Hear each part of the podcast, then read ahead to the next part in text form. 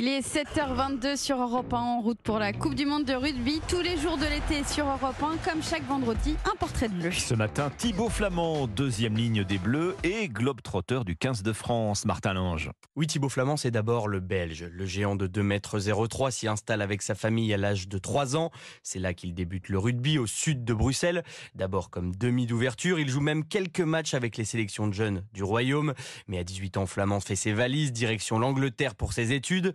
Il intègre l'équipe de son université où ses entraîneurs décèlent immédiatement son potentiel. D'abord, quand je suis arrivé à l'université d'Angleterre, il y avait cinq équipes, donc j'ai commencé euh, dans la cinquième équipe et euh, les, coachs de l'équipe 1 étaient venus me, parler pour me dire qu'ils comptaient me faire progresser, etc. Déjà, ça c'était euh, c'était un bon signe. Après, ouais, l'Argentine aussi, ça a été un déclic. J'ai approché le, sport et ma façon de jouer d'une façon un peu différente et ça m'a beaucoup, beaucoup aidé. Oui, car après les Midlands, Flamand s'envole pour l'Argentine, toujours pour son cursus scolaire puisqu'il est stagiaire à l'ambassade de France.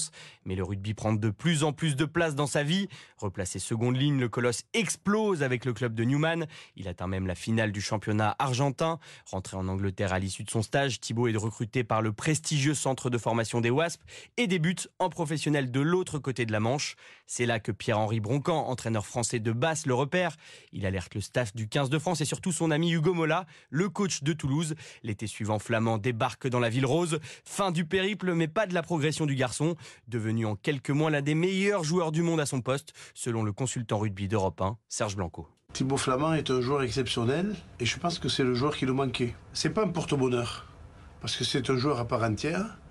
C'est un joueur qui sait tout faire. Et c'est ce prototype de deuxième ligne moderne qui saute, qui plaque, qui court, qui a de la technique.